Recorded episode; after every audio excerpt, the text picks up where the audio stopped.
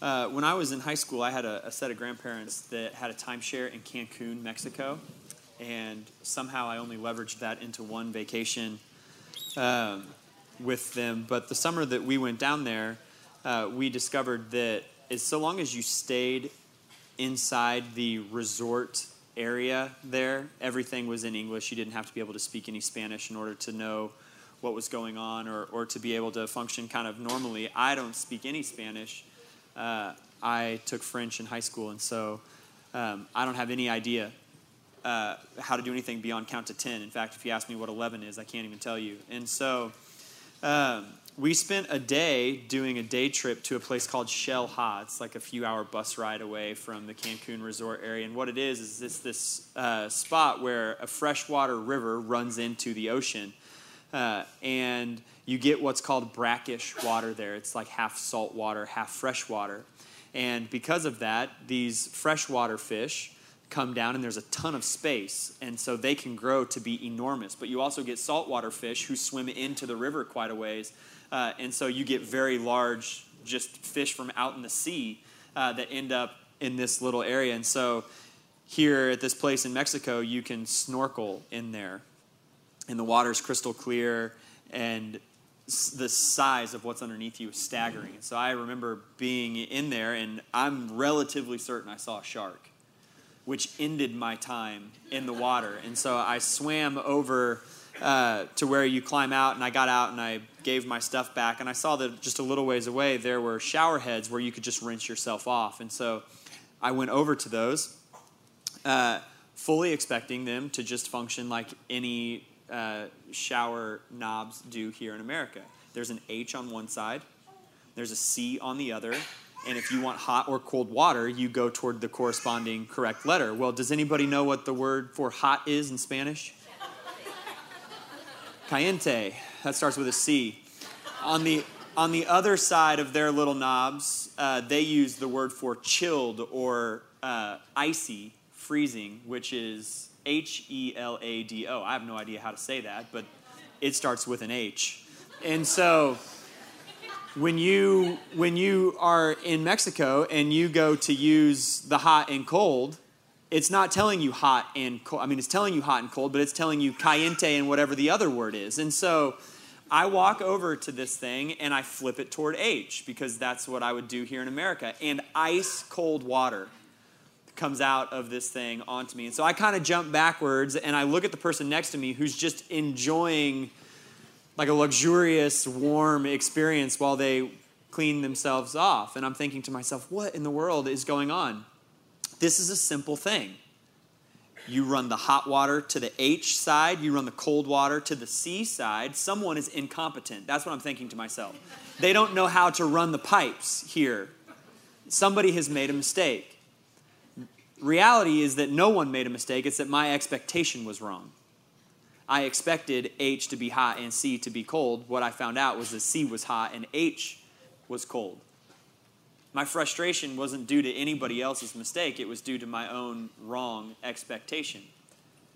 That's how most of life and disappointment functions. You have an expectation, you walk into that arena of life or season of life, and the expectation goes unmet and you end up frustrated. Most of our relational breakdowns happen as a result of this, whether it be in a marriage or parenting with your children, or it could be in a school or a work relationship, whatever the case might be. Someone fails to meet your expectation and you get frustrated. In fact, most of the time when someone fails to meet your expectation, you think what I think in Mexico, which was someone doesn't know how to function. Like they don't know what they're doing whoever is in charge or in control or whoever is wronging me just doesn't understand the right way that they're supposed to be doing things. Oftentimes in life, when we can find no one to pin uh, that sort of blame on, we can't find anyone to point the finger at, we point it at God. I'm disappointed. My picture of how this area of life was supposed to function isn't coming to fruition. I thought I would be married by now, and I'm not. I thought I would get a promotion by now, but I haven't.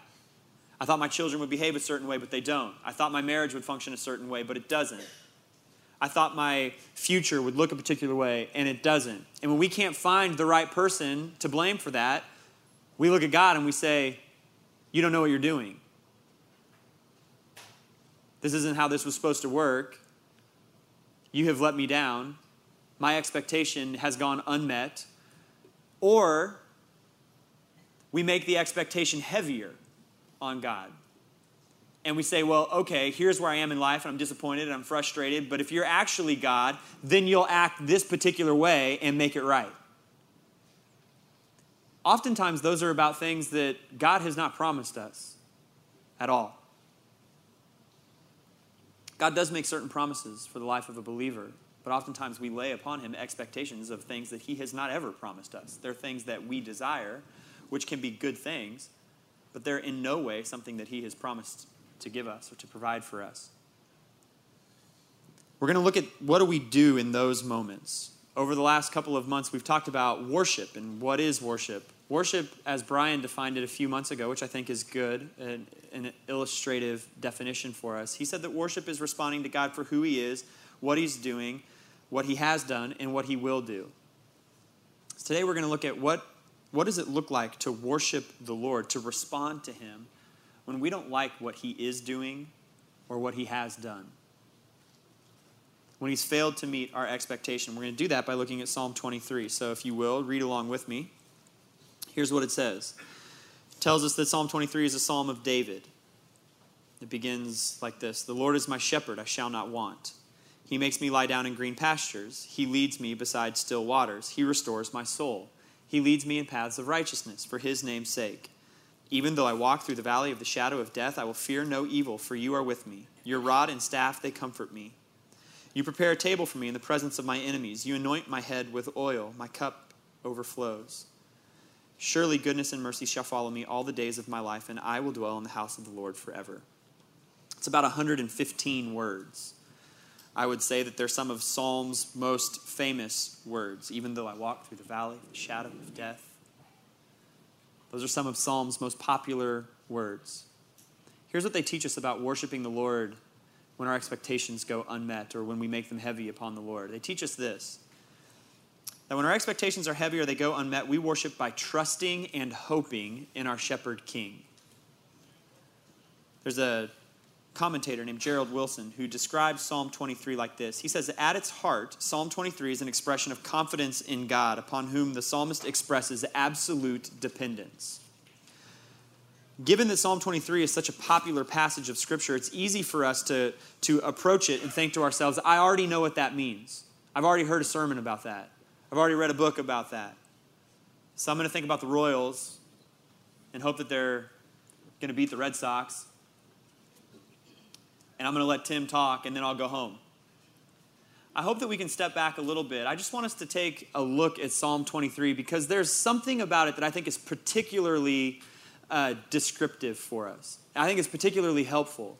And it's all about the way God is described in Psalm 23. There are two metaphors that run throughout Psalm 23. The first one takes place in the first four verses, the second one takes place in verses 5 and 6. Verses 1 through 4 describe God as a shepherd. The Lord is my shepherd, David says. It describes him as leading David or sheep toward green pastures or quiet waters. It talks about him leading sheep through a valley of shadow of death.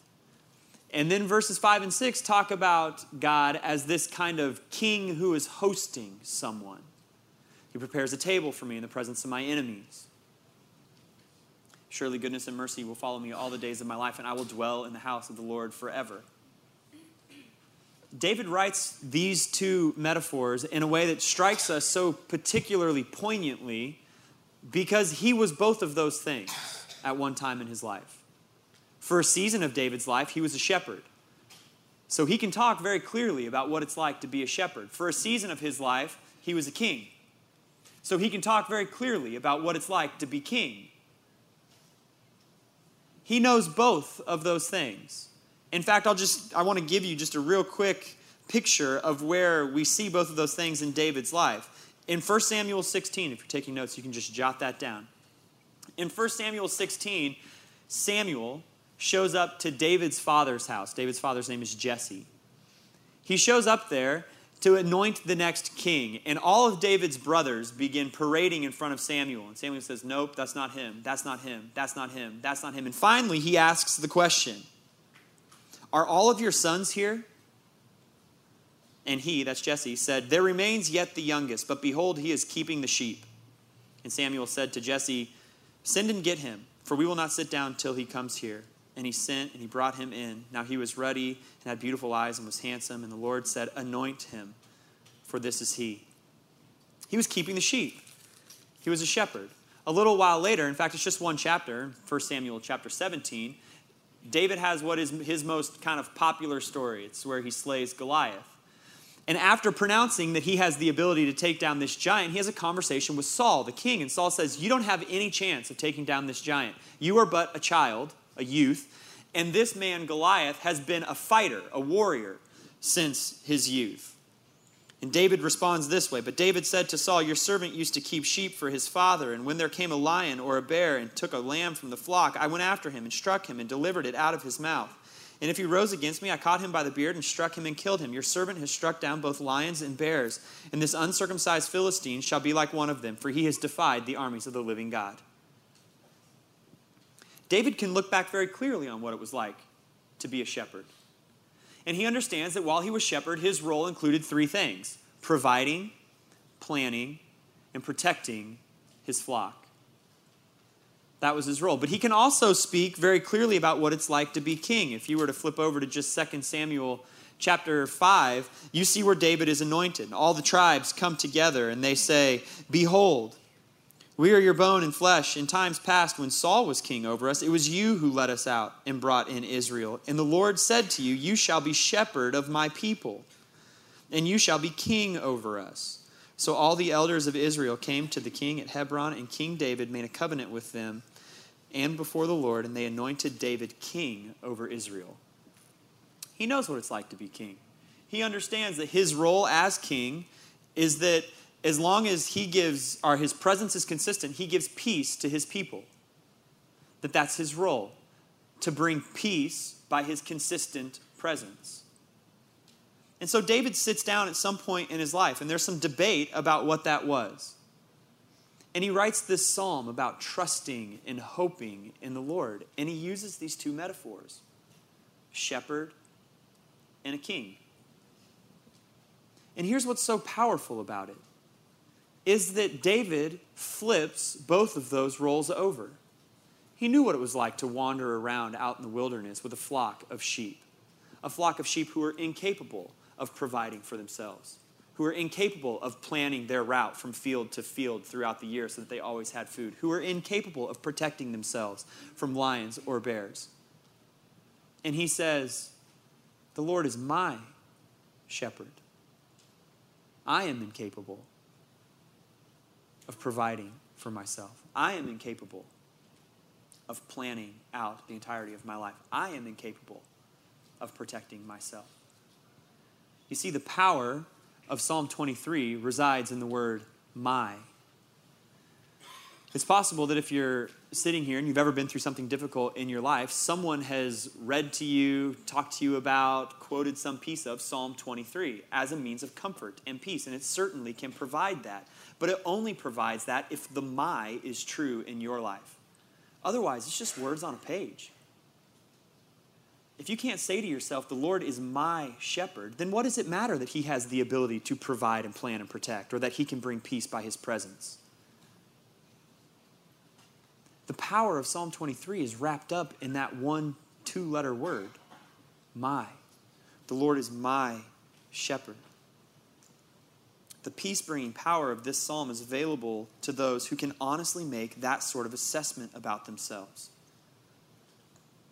there's a temptation or a tendency to only speak about God in general terms that He is the shepherd, that He is the creator, the king, and to remove that word my from the equation. But one of the beautiful things about God is, is that He is this universal, general creator, provider, protector, but He's also at the same time intimately personal in His providing and protecting, in His provision and protection and planning. And if we're going to step fully into some of these profound statements that David makes in Psalm 23, we've got to start with the question Is the Lord my shepherd? That's something that everybody needs to ask themselves. Have I made the Lord my shepherd my King? Have I stepped into a relationship with Him thanks to the work of Jesus Christ on the cross? And if not, I encourage you to start there. If you have, here are some of the things that Psalm 23 points out to us. It points out that we can trust the Lord because God is my provider. Look at what David says, verse 2. He says, The Lord is my shepherd, I shall not want. He makes me lie down in green pastures. He leads me beside still waters. In sheep terms, that's everything a sheep would ever need some green grass and a little bit to drink.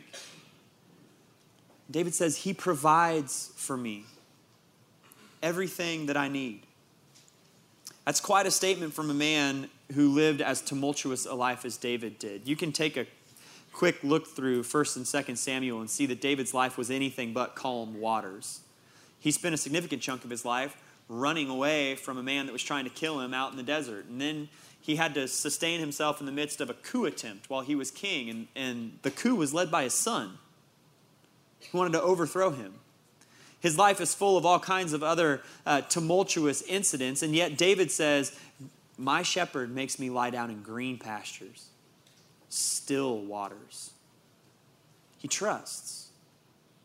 He trusts. At the end of verse 1, he makes maybe the most profound statement of, I shall not want. That's not about not desiring things.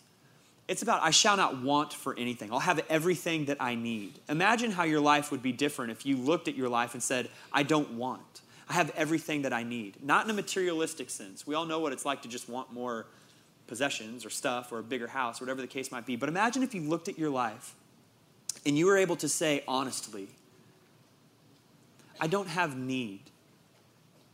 I don't need that promotion that I thought I needed. I don't need that image of a perfect family that someone else presents to me.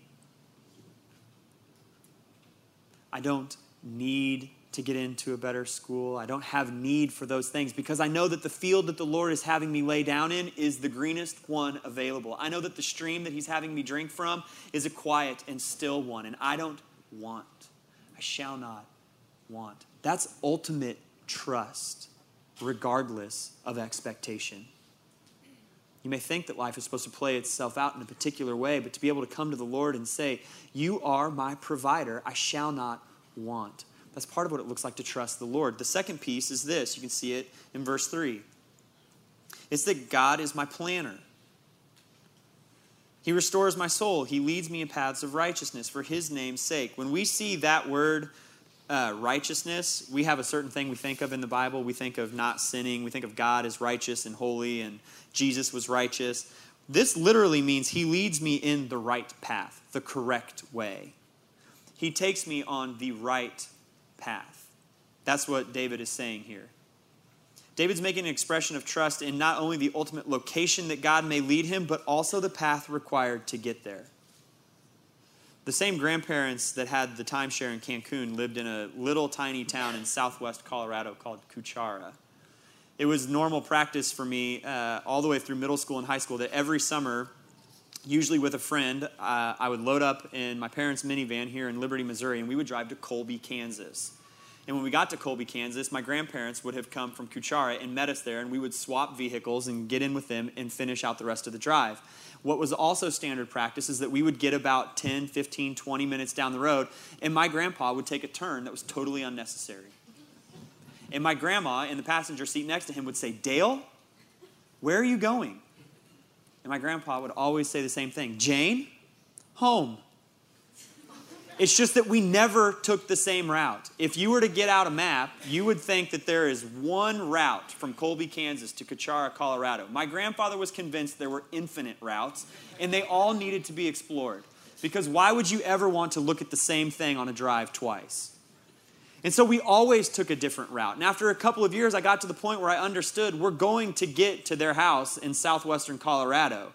Now, we may get lost, which we regularly did and, or we may get stuck on like a two lane road behind a tractor in the middle of Kansas that's going 10 miles an hour for 40 miles. That could happen as well. My grandma had reason to ask questions, but we always ended up in the right spot. I learned to just take that with a grain of salt. I have no idea what route we're going to take, but we're going to end up at their house in Cuchara, Colorado. It's that kind of confidence that David has in the Lord. The path may not be the one that I think it should be, but you lead me on the right path. It may be smooth and easy and everything go great, or it may be difficult and challenging, but it is the right one, God. I can trust you. I can trust you. You're my planner. The last piece we see in verse 4 that God is my protector. Even though I walk through the valley of the shadow of death, I will fear no evil, for you are with me. David never set out, it was never his goal to lead his sheep into the presence of danger, but sometimes it happened. He explained that to Saul when he was talking about killing Goliath. Sometimes while we were in the green pasture, or sometimes while we were along the right path, a lion or a bear came and it grabbed one of my sheep, and I chased down that lion or bear and I killed it. I was its protector. It was never my intent to have a, a, sheep get taken away by a predator, but sometimes it happened. The same is true for us. God does not ever lead you into evil. That's not who He is, that's not how He functions. But sometimes on the way, when we're on the right path, or while we're in the green pasture, or drinking from the nice still waters, we bump into evil. Even the most faithful follower of Christ is subject to the same afflictions that all of mankind is subject to. Sin is ever present in the world around us, and at times it makes life incredibly, incredibly difficult for us. God does not lead us into evil, but its reality is present. And when we bump into those, we can trust that God is our protector. We can trust that He's our protector. There's a second piece of this that's important to also note, and, that, and that's this. Oftentimes, our own uh, sinful action leads us into unpleasant circumstances or consequences. And it, we're kind of quick in those to point the finger at God and say, How did I get here? Why did you do this to me? The reality is that you did that to yourself. We did that to ourselves. I did that to myself. It's not God's fault. I got off the right path and onto the wrong one, and I found myself in a poor place the beauty of the gospel is that even in that moment, God, the shepherd, is running after me in order to deliver me from the mouth of the lion or the bear and get me back onto the right path. That's who he is, that's how he operates. He is our protector. Have you ever seen the average toddler walk into a new place that they're unfamiliar with? they're with mom or dad holding their hand and they get into this place that's unfamiliar and they're looking around and they don't really know what's happening, what do they do? They look up at mom and dad, right? Are you here? Are you with me? Will you protect me? Will you stay with me? And when they've got that sort of confidence, then they're free to go and explore. Some of you are like, my child just runs into everything without looking at me ever once. Your child is exceptional, I think. That's what David says his trust comes from. Even though I walk through the valley of the shadow of death, I will fear no evil, for you are with me.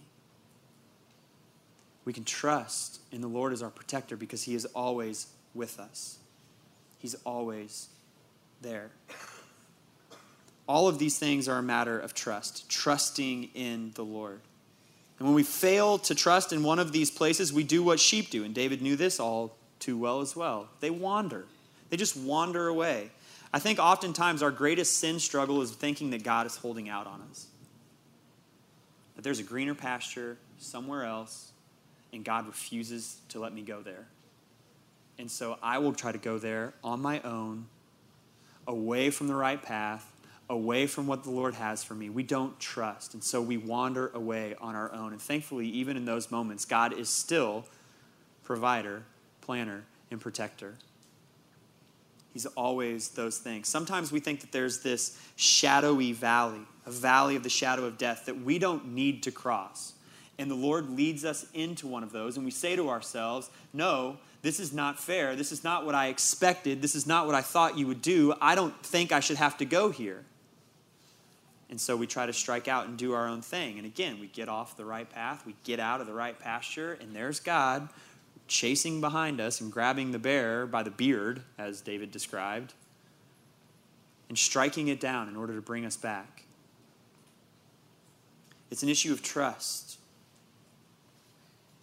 While we were preparing the service for this weekend, Brian pointed out a study note that was in his NLT study Bible that says this Rebelling against the shepherd's leading is actually rebelling against our own best interests. We must remember this the next time we are tempted to go our own way rather than the shepherd's way. When our expectations on God are heavy or they go unmet, we worship by trusting. We also worship by hoping in our shepherd king. Verses 5 and 6 are all about the hope side of that. You prepare a table before me in the presence of my enemies. You anoint my head with oil, and my cup overflows. Surely goodness and mercy shall follow me all the days of my life, and I shall dwell in the house of the Lord forever. David has hope in the eternal peace of dwelling in God's presence. The greatest power for trust and hope in the life of a believer is the knowledge of eternity in the presence of God. David understands that the green pasture of his life, the quiet stream, the right path, be it hard or easy, the shadowy valley, that those are all temporary places.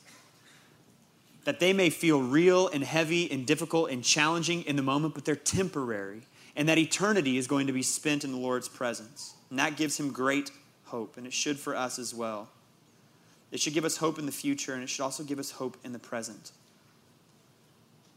His goodness and mercy are with you now. They will be with you for eternity if the Lord is your shepherd. I want to make one final point as we close, and it's what we've done throughout the series. We've got to see Jesus in the midst of these Psalms. We need to understand that Jesus is our perfect shepherd king. In fact, he describes himself as such. In John 10, he describes himself as the good shepherd. In Revelation 17, he's described as the lamb who is the king of kings. He is both of these, and we can place our trust and our hope in Him fully. We can depend on Him completely. So, what's the application of this this morning? What do we do with it? I want to give you two things as we close. The first is that I think we need to adjust our expectations. The Bible makes a few promises about what the life of a believer is going to be like. You can guarantee, if you've placed your faith in Jesus Christ, that God is going to use your life to mold you into the image of Jesus, to prepare you for eternity with Him, and to make His glory known. You can, you can bank on those three things. That does not include some of the things that we expect God to do for us, like bless us monetarily, function on our timeline, give us the things we want when we want them. He may not do those things. But if our expectation of what God has promised us is correct, then no matter what happens to us in life, we can say, you know what, God, I do trust that you are providing, planning, and protecting me. I do trust that this thing is meant to mold me into the image of Jesus Christ, or this valley that you've got me walking through is exactly what I need to prepare me for eternity, or this field that you've got me laying down in this season of life is exactly where you want me to make disciples. It's when we expect something extra from God that He's never promised us that we end up frustrated and disappointed with Him and we point the finger at Him and say, You don't know what you're doing. To which He looks back at us and says, I know exactly what I'm doing, you just don't trust me. And when we fail to trust, my second application point, my second thing to do with this sermon would be I would challenge you to memorize Psalm 23. Like I said, it's about 115 words. And when you get into a moment where the expectations you've placed on the Lord are heavy or they go unmet, go ahead and hit your knees in prayer. Because one of the most powerful things you can do is pray Scripture. And if in the midst of your disappointment, in the midst of your frustration, you began praying Psalm 23, it would reorient you to worshiping the Lord by trusting and hoping. It would recenter your life on the reality that God is your provider, protector, and planner, and that ultimate peace is available through his presence for all of eternity. It would recenter you. So, what I want to do this morning is that I want to close our service together by simply praying Psalm 23. If you're someone who's in the midst of something in life that seems unfair, unnecessary, unwanted, or if you're in the middle of something that seems wonderful and fantastic, understand that both of those are fleeting that ultimate peace is going to be spent in the eternal presence of God, but that temporarily here on earth we can trust in His planning and providing and protecting. Let's pray. The Lord is my shepherd, I shall not want. He makes me lie down in green pastures. He leads me beside still waters. He restores my soul. He leads me in paths of righteousness for his name's sake. Even though I walk through the valley of the shadow of death, I will fear no evil, for you are with me. Your rod and staff, they comfort me. You prepare a table for me in the presence of my enemies and anoint my head with oil. Surely goodness and mercy shall follow me all the days of my life, and I will dwell in the house of the Lord forever. God, would you teach our hearts to trust you? Would you teach our hearts to hope in the peace of your eternal presence? God, would you teach us to depend upon you fully and to hope in you completely? It's in Jesus' name we pray. Amen.